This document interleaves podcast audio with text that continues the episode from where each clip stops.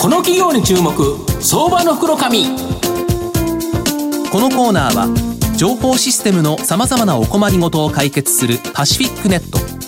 東京 IPO IR ストリートを運営する IR コンサルティング会社フィナンテックの提供を財産ネットの政策協力でお送りします。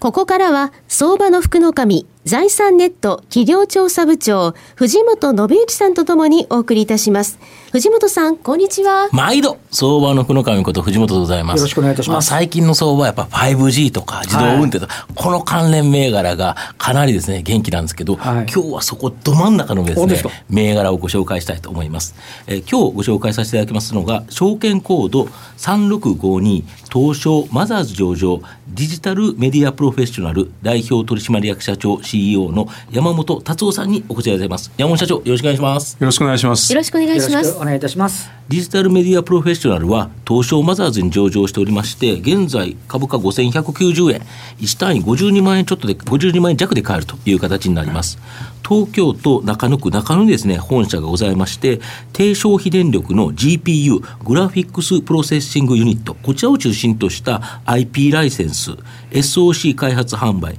およびプロフェッショナルサービスを行っている企業になります。数多くの組み込み機器、まあ、ゲーム機、カメラ、プリンターなどなんですが、こちらにですね、デジタルメディアプロフェッショナル製の GPU、これが採用されており、製品出荷台数は累計ですね、1億台を超えているという形になります。現在は組み込み向け GPU 開発でですね、培ったさまざまな技術を活用して AI プラットフォーム、JIA、こちらのですね、開発を行っている企業という形になるんですが、社長、あの、低消費電力のこの GPU、簡単にですね、どのようなものか教えていただけますでしょうか？はい、はい。えー、あの GPU は、うん、えー、グラフィックスプロセッサーユニットの略なんですがもともと画像をですね、はい、効率よく処理するために開発された、まあ、専用のプロセッサーです。うんあのコンピューターでは一般的に、うん、えー、プログラムを処理するために、はい、CPU ですね、はい、これはインテルとか ARM というところが有名なんですが、えー、が使われておりますけれども、うん、まあ、これと並んでですね、うん、まあ、画像と大量のデータをまあ同時並行で効率的に実行することを目的に開発された開発された非常に重要な技術です。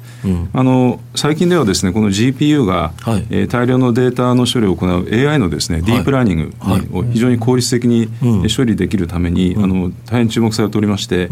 えー、ただですね世界的に見てもあの自社で、えー、GPU 技術を有する会社はあの NVIDIA さんというところはかなり有名なんですけれども、うん。うん、そこを含めても非常にか、えー、もう数社程度とそうですね。日本ではやっぱオーニーワンですか？日本ではあの当社のみになります。そうするとやっぱりここはすごいですよね、はい、でこれが御社の場合このゲーム機とかカメラプリンターなどさまざまな液晶画面のついているものに数多く採用されてる、はい、ということですか？そうです、はい、1億台っていうのは。そうですね。あの、えー、例えば任天堂の携帯ゲーム機である 3DS ですとか、はいはいはい、あと国内の大手のコンシューマーエレクトロニクスメーカーさんのですね、製品多数あの搭載されておりまして。なるほど、はい、要は画面がついてるやつは大体御社のが載ってると思ったら大丈夫ですか、えーと、画面がついてるもので、皆様のあの身の回りにある製品はですね、はい、あのえ使われていることが多いかなと思います。なるほど。はい、そうするとそこからはまあ安定的な収益源になっているという感じですか？そうですね。あのーえー、これらのお客様の出荷するあの製品からですね、われわれロイヤリティというものをいただくんですけども。ど。1億台出てたら1台につきい,、まあ、いくらかとかというのが全部決まっててもらえていくと、はい、それがあの我々の安定的なまあ収益源になっております。なるほど、はい、あと御社の本社は、この万だらけ本店があるお宅の聖地とも呼ばれるですね、中野にあるんですけど、御社がこの世界企業に匹敵するような独自技術さまざまな国の方が実はその御社のあの従業員としておられるとか。はい。あの当社はですね、えーまあ、日本人含めまして、うん、まあ、9か国くらいの、えー、国からですね、まあ、AI や GPU の技術者、うん、あるいはその研究者を、あの集めておりまして、はい、まあ、あのたまたま、まあ、中野にいるというのはこれ偶然なんですけれども、はい、えー、まあ、この人たちほぼ共通なのはですね、はい、日本の文化に非常に関心が高くて、例えばアニメとかですね、であのまあ、例えばこのサブカル聖地の中野ブロードウェイも到着から歩いて5分ぐらいなんですが、そうですよね。あのこの人たちがですね、まあ、いろんなさまざまなバックグラウンドや考え方を生かして、非常にあのユニークなですね競争力のある、え技術を開発しています。まあ、そうですよね、えーうん。まあ、秋葉原に住むわけにいかないですもんね、やっぱり中野の周りは住むところいっぱいありますからね、そ、ねはい、それで、あとやはり、ロシアとかの技術者も、そうですね、あの昨年、まあ、ロシアの、えー、ある大手企業の研究者がですね、はい、まあ、彼はあのワンピースものすごく大好きで、はい、あ日本のアニメの、えーはい、それであの、はい、日本にで仕事したいということで、当社にあの入ってきたんですけど非常にあの優秀なエンジニアで、うん、で例えばそのロシアの方たちと一緒に仕事してるとですねもともと資源が少ない国ですから、まあ、アメリカと宇宙開発戦争をずっとやってますけれども、えー、結構ですねあのリードしているような形でうん、でまあ、ロシアの人たちはその最先端半導体プロセスとかそういったものを持たずにですね、うん、あのいかに限られた資源で、うん、えー、目的を達成するかということに非常にですね、あの注力されるわけそうですね、でまあ、そういった中でですね、あの非常に斬新なアルゴリズムあるいはアーキテクチャを、えー、開発してですねそれを我々と一緒にハードウェアに落として今度いくという、あの我々はまあアルゴリズムからハードまで落とせるという非常にあの幅広い技術を持っておりますのでそれをまあこの外国人のチームと我々のチーム組んでですね、最終的に製品に仕上げると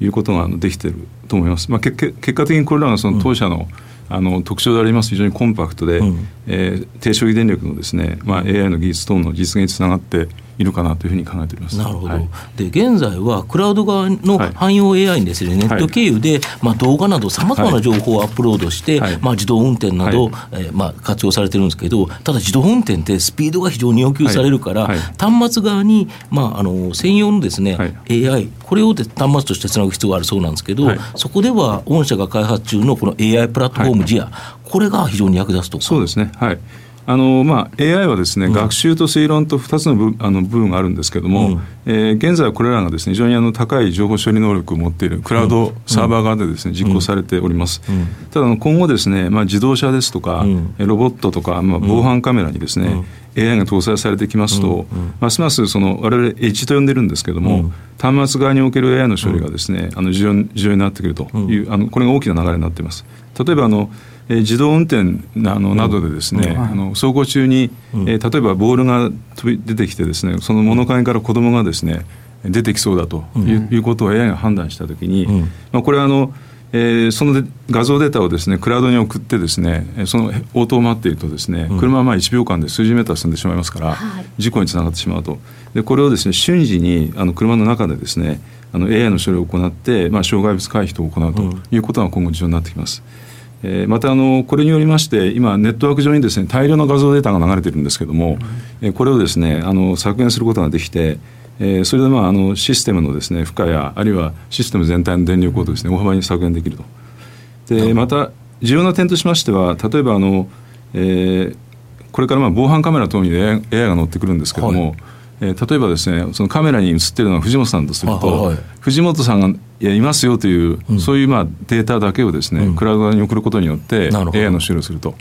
うん、でそうでないとですね藤本さんの顔が全部ですねクラウドに送られますんで画像として、まあ、プライバシーの問題とも起きるんですけども、うん、そういったですねプライバシーの問題をまあ回避するやはり重要な技術としてですねこの HAI というのがあのあります。要は端末側で画像データではなくて、はい、画像から処理した御社のこれあれですよね、えっと、画像の、はい、えっと、認識エンジンチア、ね、これを活用して数値データというかあのテキストデータにして送ると、そう、すると軽いデータだから、はい、職者に判断して帰ってきて、はいそね、それで自動運転なり、そういうのができると、まあ、あのメタデータと呼んでおりますけれども、うん、そういう形でデータのやり取りをすることによって、うん、あのまあ、リアルタイム性とか、データの量の削減とかですね、あるいはプライバシーの問題を解決しているそうすると、ありとあらゆる自動運転とか、さまざまなのに使われるものに関しては、この御社のこのこれが使われる可能性があるということですか？そうですね。あのこの HAI というのは、今あの市場予測ではですね2025年に、あの年間、まあ、26億台ぐらいのですね、はい。えー、市場があると考えられておりまして、はい、まあ、当社のジアのプラットフォームもですね、うん、まあ、こういった市場に対して、うん、あの出していきますので非常に大きな、えー、チャンスだという今まででこの GPU のやつは、はいはい、えーと、1億台という累計なのに、はい。はい、これが26億台というような広大な、しかもそちらの方がお値段高いんですよね。ああのそう願っておりますけどそうするとやっぱり収益的には上がっていくということですか？成長にあのつながっていく御社の場合、あれですよね、あの売上高さえ上がれば、変動比率、非常に低いですよね、ロイヤリティだから。あのその部分は非常にあの、えー、利益率が高いです。高いですよね。はい GPU でこのやっておられるというのは、他の、まあ、ライバルっていうのはあの国内ではあんまりないということなんですか、同じような、その自動運転とか IoT とかってあると思うんですけど、はい、あの今は GPU を使って AI をやってるのは NVIDIA 社が中心なんですけども、で我々の GPU の技術は持っておりますが、はい、GPU の技術をベースにした新たな AI 専用のですねあのプロセッサーを作っておりましてそそれらをですねあの今後市場にあの広げていきたいというふうに考えております。ホームページ拝見すると、はい、あのウェアラブル機器のソリューションだとか、あと IoT のソリューションだとかって、かなりこう後半になんか先端分野に応用できるような感じですね。はいはい、すね。あのすでにあの、えー、大手、えー、コンシューマーエレクトロニクスメーカーさんのですねウェアラブル機器にもですね、当社の GPU が搭載されております。まあ、最後まとめさせていただきますと、はい、えー、デジタルメディアプロフェッショナルは、えー、ゲーム機、カメラ、プリンターなどさまざまなですね、はい、液晶画面のついている製品向けに IP ライセンス、SOC 開発販売で安定的成長収益をキャッシュカウトして得ながらですね、その収益をもとに、まあ、各国から異能の技術者が端末側での AI プラットフォームを開発しており、まあ、すでにですね大手自動車機器メーカーなどと、まあ、共同で開発しているという形になります。特にゲーム機器の GPU 開発で培われた低電力消費の独自技術が生きる分野でもあり、はい、研究開発型のファブレス半導体企業として、はい、爆発的なです、ね、成長性を可能、えー、成長性の可能性あるです、ね、企業だと思います、まあ、じっくりと僕は中長期投資を考えていただきたい企業だなと思います。今日は証券コード3652東証マザーズ上場。デジタルメディアプロフェッショナル代表取締役社長 CEO の山本達夫さんにお越しいただきました。山本さんどうもありがとうございました。ありがとうございました。藤本さん今日もありがとうございました。どうもありがとうございました。IT の活用と働き方改革導入は企業の生命線。東証2部証券コード3021パシフィックネットは IT 機器の調達、運用保守、通信、クラウド活用まで情報システム部門のお困りごとをまるっと解決し企業の IT 戦略を支援する信頼のパートナーです。取引実績1万社を超えるスペシャリスト集団、東証2部証券コード3021パシフィックネットにご注目ください。この企業に注目、相場の福の神。このコーナーは、情報システムのさまざまなお困りごとを解決するパシフィックネット、東京 IPO、IR ストリートを運営する IR コンサルティング会社、フィナンテックの提供を、財産ネットの制作協力でお送りしました。